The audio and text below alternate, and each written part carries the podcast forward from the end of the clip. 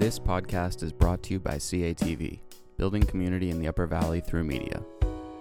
Hi, I'm George Spencer, the host of Courage 101 True Tales of Grit and Glory, based on my book Courage 101. Today's episode is about the human heart.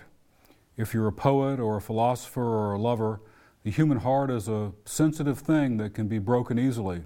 And that's what medical doctors used to think too until one courageous doctor came along and changed the way all of medicine thinks about the heart. Let's learn more. In 1879, doctors had yet to fully understand how the human heart worked. In that year, three French scientists conducted what was then a peculiar experiment.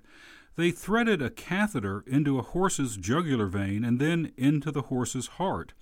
Once there, they inflated the balloon's tip to see if the animal's heart valves were contracting, and they published the result of this experiment in a book.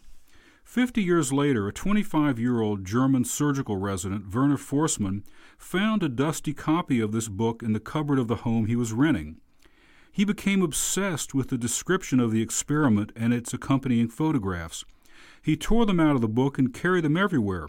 At this time, there was no such thing as open heart surgery. Doctors regarded the heart as a type of sacred chamber, one so fragile that they rarely, if ever, performed experiments on it, much less procedures on patients. Forssmann was not like his peers.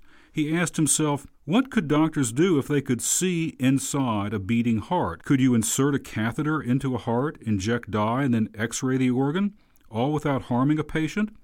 In what unimaginable ways might patients' lives be saved? He asked a senior physician if he could explore this notion.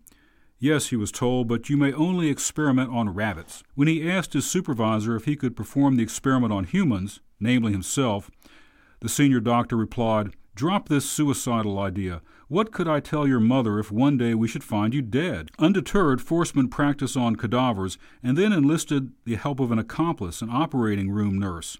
They went into a procedure room, and after tricking her into unlocking the medical supply cabinet, he began to catheterize himself, something that she found quite upsetting.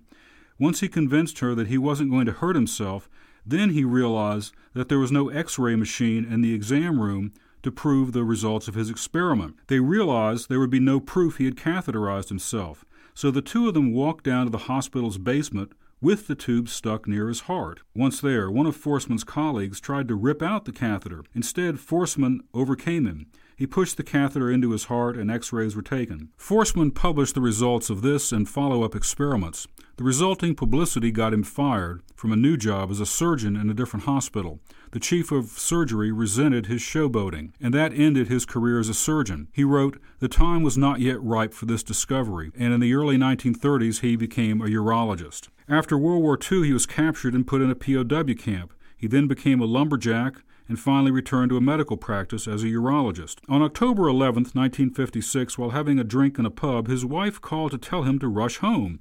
Someone with a foreign accent had called. He continued drinking and arrived home late at night. Someone else called. He refused to take the phone call. The next day, he performed two operations.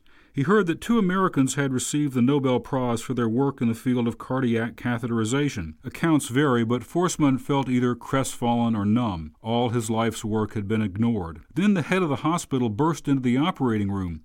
There was good news. Forssmann had also won a Nobel Prize. Later, Forssmann said, I feel like a village parson who has just learned that he's been made a bishop. It seems that sometimes there is a measure of justice in our world. And that's the story of Nobel Prize winning Dr. Werner Forssmann. He proved that the human heart is a lot tougher than poets and lovers and philosophers think it is. What's the motto of the story? Well, if you're Dr. Forssmann, it's get to the heart of the matter, have courage, and go forward. Thank you for listening to CATV Podcasts. If you found this episode interesting and would like to find more Upper Valley content at CATV, please visit our website at catv8.org.